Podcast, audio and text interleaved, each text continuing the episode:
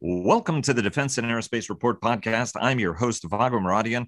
Our podcast is brought to you by Bell since 1935. Bell has been redefining flight. Learn more about its pioneering spirit at bellflight.com. And joining us now is Raanan Horowitz, the president and CEO of Elbit Systems of America. Renan, thanks so very much for joining us. It's always great having you on the program. Vago, it's a pleasure talking to you again. Before we get started, Leonardo DRS sponsors our global coverage. Fortress Information Security sponsors our weekly cyber report. Northrop Grumman supports our cyber coverage overall. And General Atomics Aeronautical Systems sponsors our coverage of strategy. You've been a great touchstone throughout this pandemic uh, to uh, discuss all manner of issues. It now looks like we're uh, thankfully and finally really uh, climbing uh, out of it. Uh, from from your standpoint, um, you know what what were sort of the broader lessons learned and what are your priorities now coming out of this right? And and what's different? You and i talked about the nature of work changing um, how that was actually benefiting you by not traveling but then recognizing that it's important to have key facetime with your clients and customers. Uh, they're changing. We're in a little bit of a different environment. What what are the different elements of this environment that we're emerging into well, Vago, I, I think on on the one hand, uh, I can see the business returning to the normal cadence. You know, we have trade shows going on, um, AFA, Quad A. Next week is Modern Day Marine. After that, SOFIC. So we're we're seeing face to face events and uh, and uh, and meetings. Uh, things are building up. At the same time, I think that we are facing the situation where a lot of the mindset has changed regarding to the ability to work remote and hybrid, and that definitely is one of the expectations uh, out of the pandemic of our workforce for us to preserve and maintain their flexibility. I, think one of the key challenges I'm finding is how to find the right balance. You know, on one hand, we want to treat our employees with respect and, and as responsible individuals and allowing them some of the flexibility and not necessarily tell them we've got to go back to the exact same uh, cadence we had before the pandemic. On the other hand, we need people to come together in order to do uh, innovation, in order to do creativity, problem solving, and so forth. Um, that, that's one of the areas that um, that we really are facing, and I think that's very, very key also for the ability to continue to attract and retain uh, top talents. Um, example of some of the things we're doing, we're realizing that we need to uh, be more distributed on our engineering capabilities and technical capabilities. Uh, we recently opened a new office in Cambridge, a Cambridge Innovation Center in Massachusetts. So we're closer to talent uh, in that area, both in the defense and aerospace and in life sciences. Uh, we are expanding our uh, advanced computing center and AI in Orlando for the same purpose. Uh, we just uh, announced and, uh, and broke ground uh, about a month ago in North Charleston, South Carolina, on our new ground combat vehicle assembly integration center. So I think part of the thing in here is the realization that we have to take the steps to make ourselves more attractive, both to the customers and the talent and the workforce.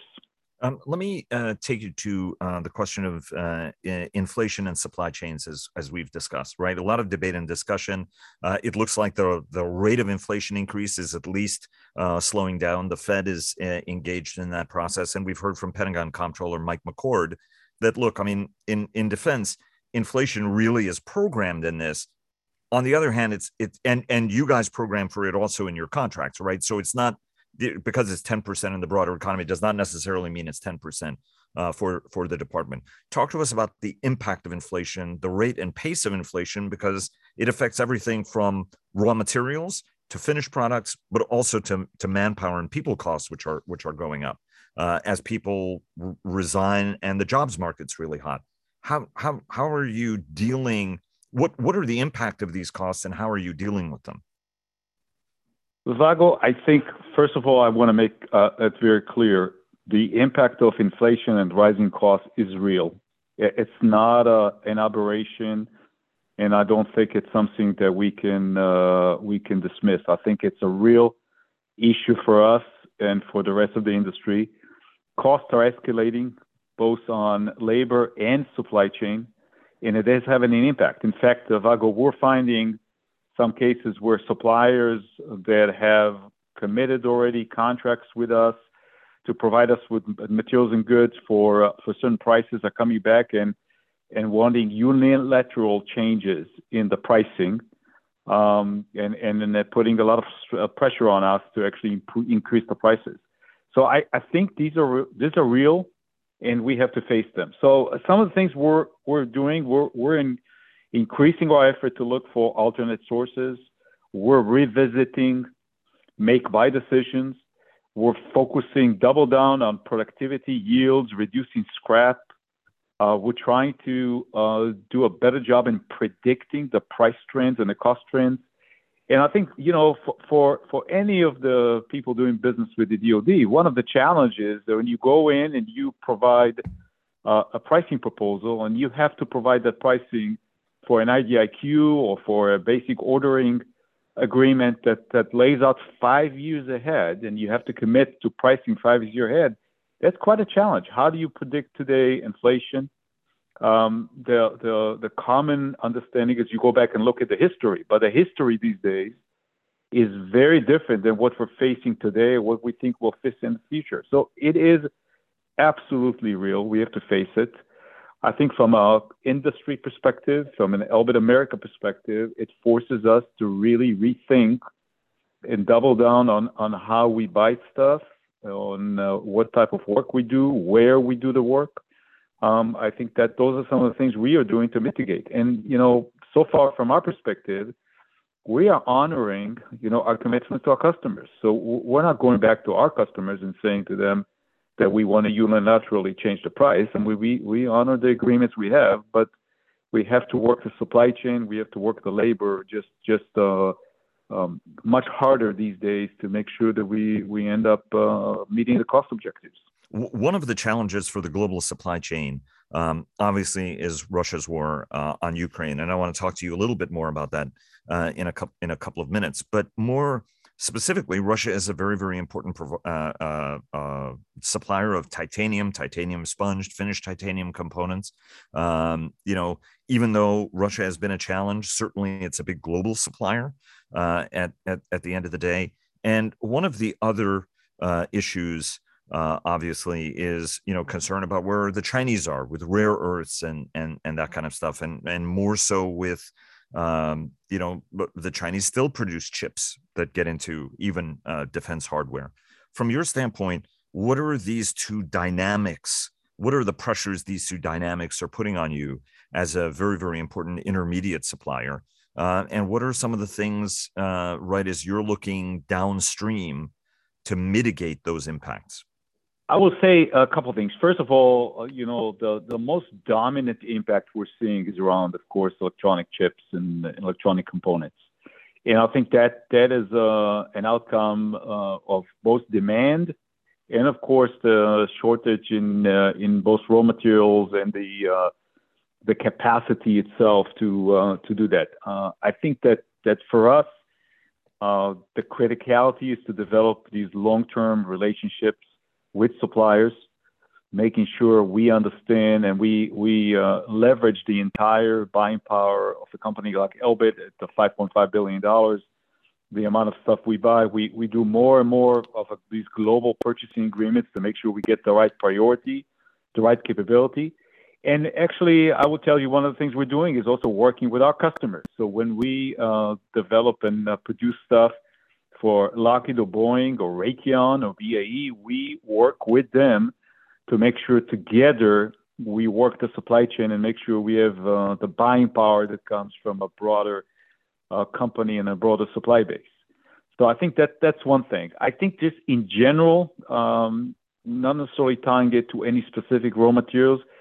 The thing we're seeing is a significant increase in lead times, and part of the difficulty, Vago, is that suppliers are now reluctant to actually commit to, to lead times because they don't know uh, what's going to happen with their raw materials and their supply. So I think I think the key is to really provide more analytics to it, to really think, look ahead at the supply chain, understand not just the first tier, but the second tier and the third tier, and have a much more sensitive and real-time view of what's happening in the supply chain. I think this is this is very very key. From an opportunity perspective, uh, we're starting to see in some parts of the business that actually the behavior um, and the threat from Russia uh, and China, specifically in this example, is Russia, provides us an opportunity. Um, users uh, around the world, in Europe, that used to buy night vision tubes from Russia are now looking to us to uh, replace that that uh, supply chain and providing that. And uh, that's a that's a great opportunity for us to expand to provide alternative sources. Of course, in accordance with U.S. Um, export laws and everything that's allowed, but that's a good example of where we're seeing actually an opportunity from this. I think it, it's a short term, and when I mean short term, it's probably several months or a year or two of difficulties we're facing, and then uh, and then I think we'll come out of it with a more resilient supply chain uh, uh, basis that will allow us to weather those things better in the future.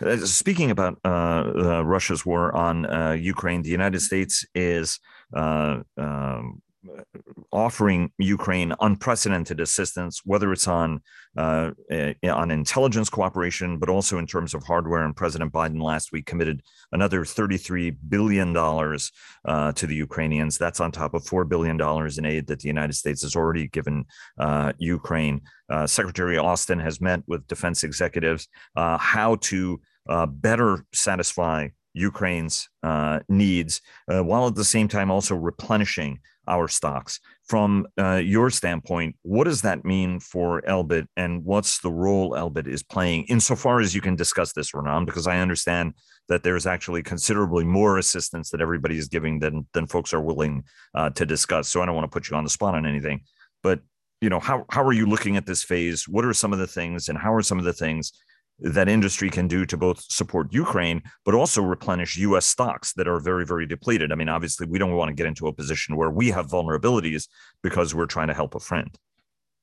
Vago, I'll, I'll, I'll start first of all from uh, not necessarily talking about any specifics associated with Elbit, but just overall, I think uh, I, I share with a lot of other people the the um, the view that, that what's happening in Ukraine and the, the aggression from the Russians is just horrible.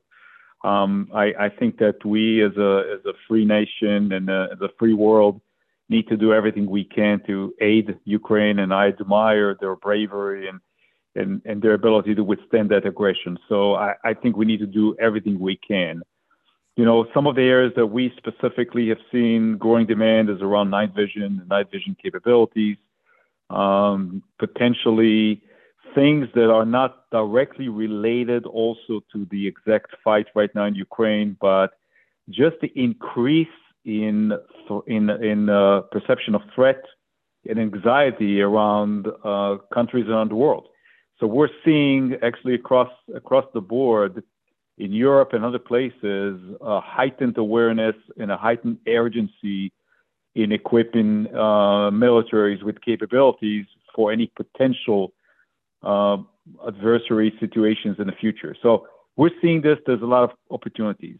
From a U.S. perspective, I'll just tell you from from our perspective, we haven't seen actually too much things really moving to replenish stocks or to do those things. Um, FY23 budget has some, but not a lot. And I think this is a concern. I think the concern is that we are depleting stocks. I think the concern that we as an industry have that one day a customer will show up and say, and now I need triple quantity suddenly with the expectation that we will be able to ramp up from uh, zero or low quantity to um, high acceleration in no time. And that's difficult, especially when you talk about the supply chain difficulties I mentioned, the people and talent shortages. So I, I would urge the decision makers and the DoD to be more proactive with this thing because I think we're not being as proactive enough. And I think there will be a moment where there's going to be an expectation from us in industry to ramp up very quickly. And I'm not sure that we will be able to do that. And a word from our sponsors. HII sponsored our coverage of the Navy League's annual Sea Airspace Conference, and Bell sponsored our coverage of the Army Aviation Association of America's annual symposium. Let me um, ask you uh, a brief uh, question about uh, the uh, where you think defense spending is going to end up.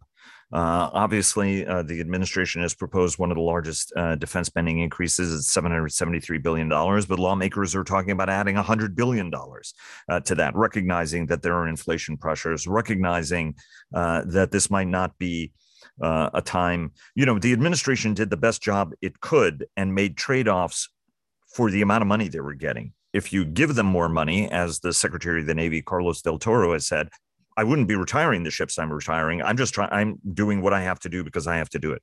From your standpoint, where do you think, as somebody who has this these conversations, where do you think we end up?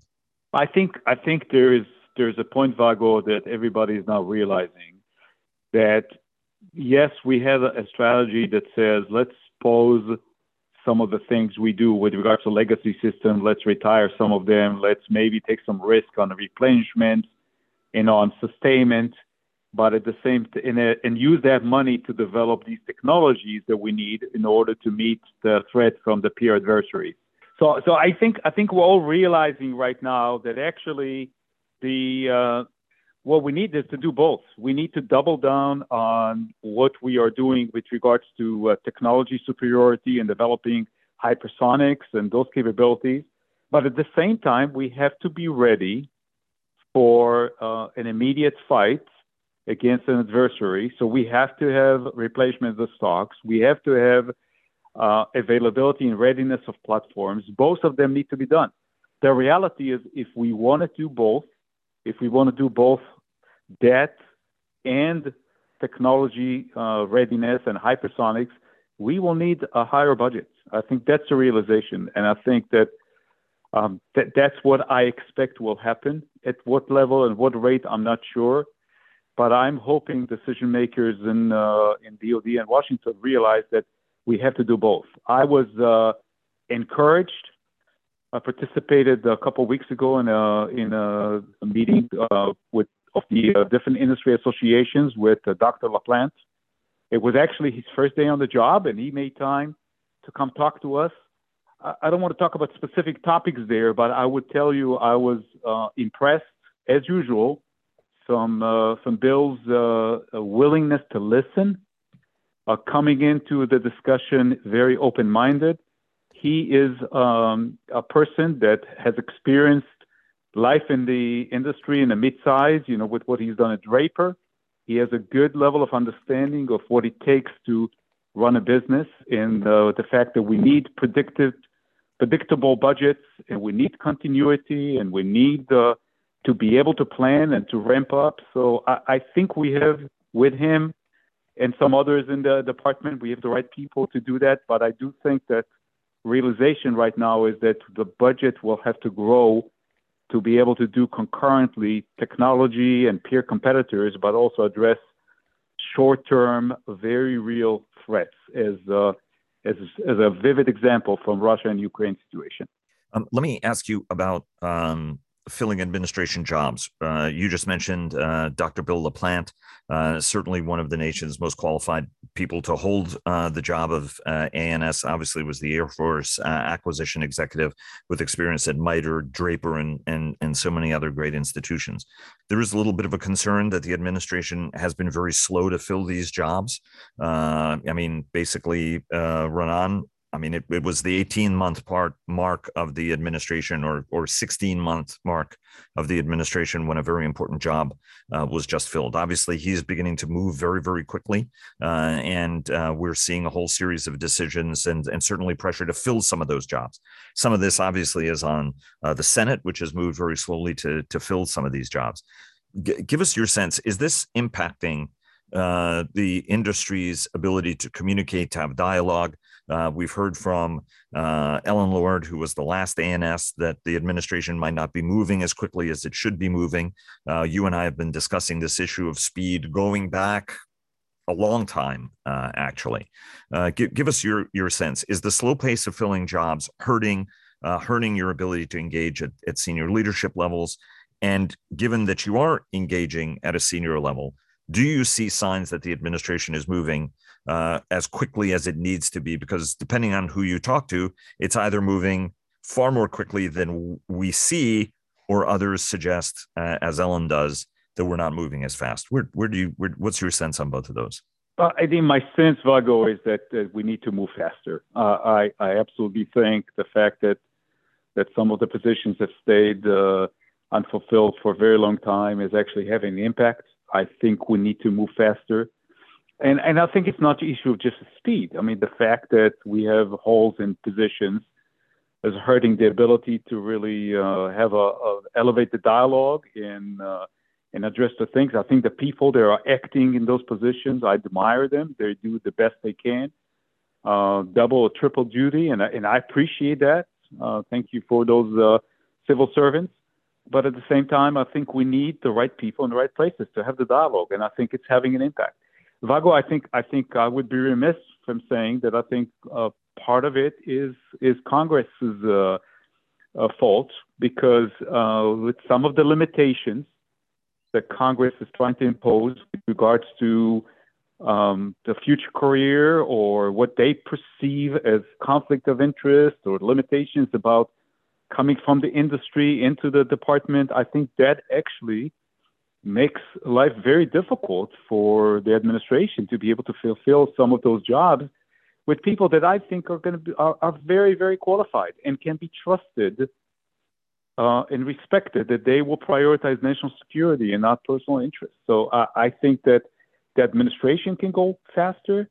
I think that from my perspective, um, Congress should also um, be a way more practical and understand that uh, not every potential conflict is going to become a conflict, and and that will maybe open the aperture for additional people to be willing to come in and step in to these very critical uh, national security type jobs that I think the country deserves. President has signed uh, Buy American uh, directives. Uh, obviously, it's to look at security of supply. There are waivers, uh, right? And there's going to be some judgments. So none of this stuff is going to be automatic. But we were talking about uh, this issue in the last administration where people were raising questions. You're part of a global company, it's an American company, but you're bringing technology not just from Israel to the United States, but from the United States to Israel and elsewhere around the world as a global company. Um, what are your concerns about the Buy American directives? Uh, and what's the right way to strike the right balance? Because ultimately, we want American forces to, and our allies to have the very best technology in their hands. I, I think uh, I think um, the the right way to to address it is to really understand also the potential unintended unintended consequences of some of those policy, trying to drive them from top down and use a quota basically system, you know, percentages and quotas. I, I think that that can drive actually the wrong outcome and the wrong consequences. Because what we want to focus on is where we need to have control and ownership of critical discriminating technologies. And piling everything up together in, um, in statistics and not differentiating because, between stuff that's really important for us to, to do in America and provide value and high value jobs to other stuff, I think can lead to a situation that we're not going to achieve our objectives. What are the objectives in the end? The objectives are to have a strong America that has control over critical technologies, that have a vibrant, capable, uh, talented, and professional workforce and provide good jobs to Americans. I, I, th- I, think those are those are the objectives. I think that the way to achieve it is a needs to be a little bit more thoughtful regarding what is really critical. And I'm going back to the to the industrial base report that Eric Chewning and team, when he was in, in the department, comprised you know composed, and that was a very thoughtful um, industrial base uh, uh, paper that really uh, pointed out to where do we really need to put attention and and, and invest. I think one of the other unintended consequences of some of the top-down percent-based drive on on uh, uh, Buy American is the fact that some of our uh, customers, potential customers in Europe and other places, are retaliating and saying the same thing. Okay, fine. Then then if you want uh, us to buy anything from you, then we need to have X percentage done in our country. And I think it just makes things more complex more difficult. So, so in general, Vago, I, I understand the objective and the expectation. I think we need to have a little bit more thoughtful and a more discriminatory way to really go after the stuff that really matters and we care about rather than look at a very generalist approach to this. We're facing a great retirement. As you said, uh, growth uh, of any great company depends on great people.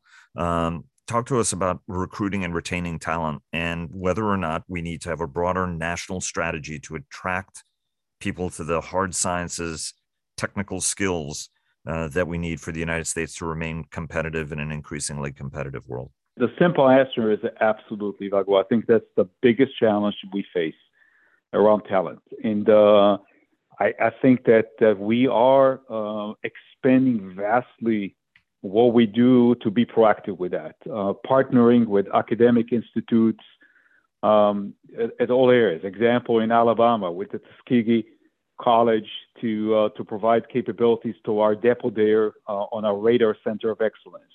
I mentioned the fact that we're opening facilities, uh, opened a facility in Orlando a few years ago, opened a facility in Cambridge to be close to academic institutes. I think we, from the industry perspective, are working very hard to create a situation we can attract, we can connect people to uh, to our uh, uh, workforce. But I I would absolutely agree that we need this to be a much more comprehensive uh, public-private initiative. I would point out to the task force I uh, did uh, last year under the leadership of uh, Marillyn Hewson with the Reagan Institute, where we gave some very specific recommendations on what the government, both the government and industry, should do with regard to talent development. I, I absolutely believe this is a critical area that requires much more attention uh, from both the industry and the government before we go, um, you know, we started with the pandemic, and I want to bring it full circle what are the lessons that were learned from this uh, pandemic? Uh, right, it was uh, it was a challenge. Uh, thankfully, it was the industry itself was declared as essential, uh, but there were mask uh, disagreements about mask mandates, vaccinations. You're a national company. There were state and local restrictions. you're trying to navigate best practices with keeping employees happy. Um, you know, and and there was there was tension there ultimately, what do you think are the most important lessons that were learned in case we have a pandemic uh, again? You know, if this crops up in a month, in a year, 10 years, or 100 years? Well, I think the first thing that I would say, Vago, is that uh, the criticality of uh, executive management to develop trust with the workforce and the employees. Because you're facing an unprecedented crisis like this, and you're asking people to do things for the company, and you're putting uh, uh, you're facing different restrictions and stuff. And the fundamental thing that keeps uh, kept us through this thing is the relationship we have, the trust and the confidence the employees have in us that allowed us to weather those things.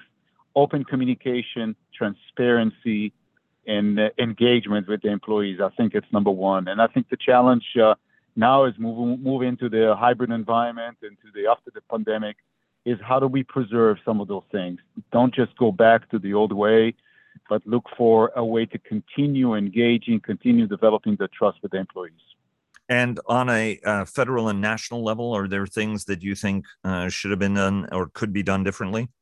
Absolutely. I think I think we need to be much more prepared and ready. I think that that's where there's maybe room for continued engagement between the administration and uh, people in the industry to understand what uh, what preparation needs to be there, what kind of uh, capability needs to be developed, how do we ramp up. I think that's where there's room for a much broader engagement between DoD administration, DHS, and industry to really uh, understand what do we need to do and what what are we predicting the next crisis will be or whatever crisis will be. What do we have to have in place? I, I do think there are a lot of lessons there. I'm not sure we're actually um, taking note of them and taking action, but I'm hoping that we will. Raanan, always an honor and pleasure having you on the program. Thanks so very much for joining us. Really appreciate it and look forward to having you back on again soon. Thanks so much. Vago, thank you so much. It was a pleasure. And now a word from our sponsor, retired United States Army Major General Jeff Schlosser, who is the Executive Vice President for Strategic Pursuits at Bell. We've been building creative and innovative aircraft, next generation types of capabilities for almost nine decades. Bell is the company that can deliver that. Thanks very much, sir. And thanks to all of you for listening. Please follow our daily podcasts and visit the Defense and Aerospace Report website to subscribe to our weekly newsletter. Follow us on Twitter, like us on Facebook at Defense and Aerospace Report, and check us out on LinkedIn. And stay tuned for our weekly cyber report sponsored by Northrop Grumman. Thanks again to Bell for their generous sponsorship, and we'll see you again tomorrow.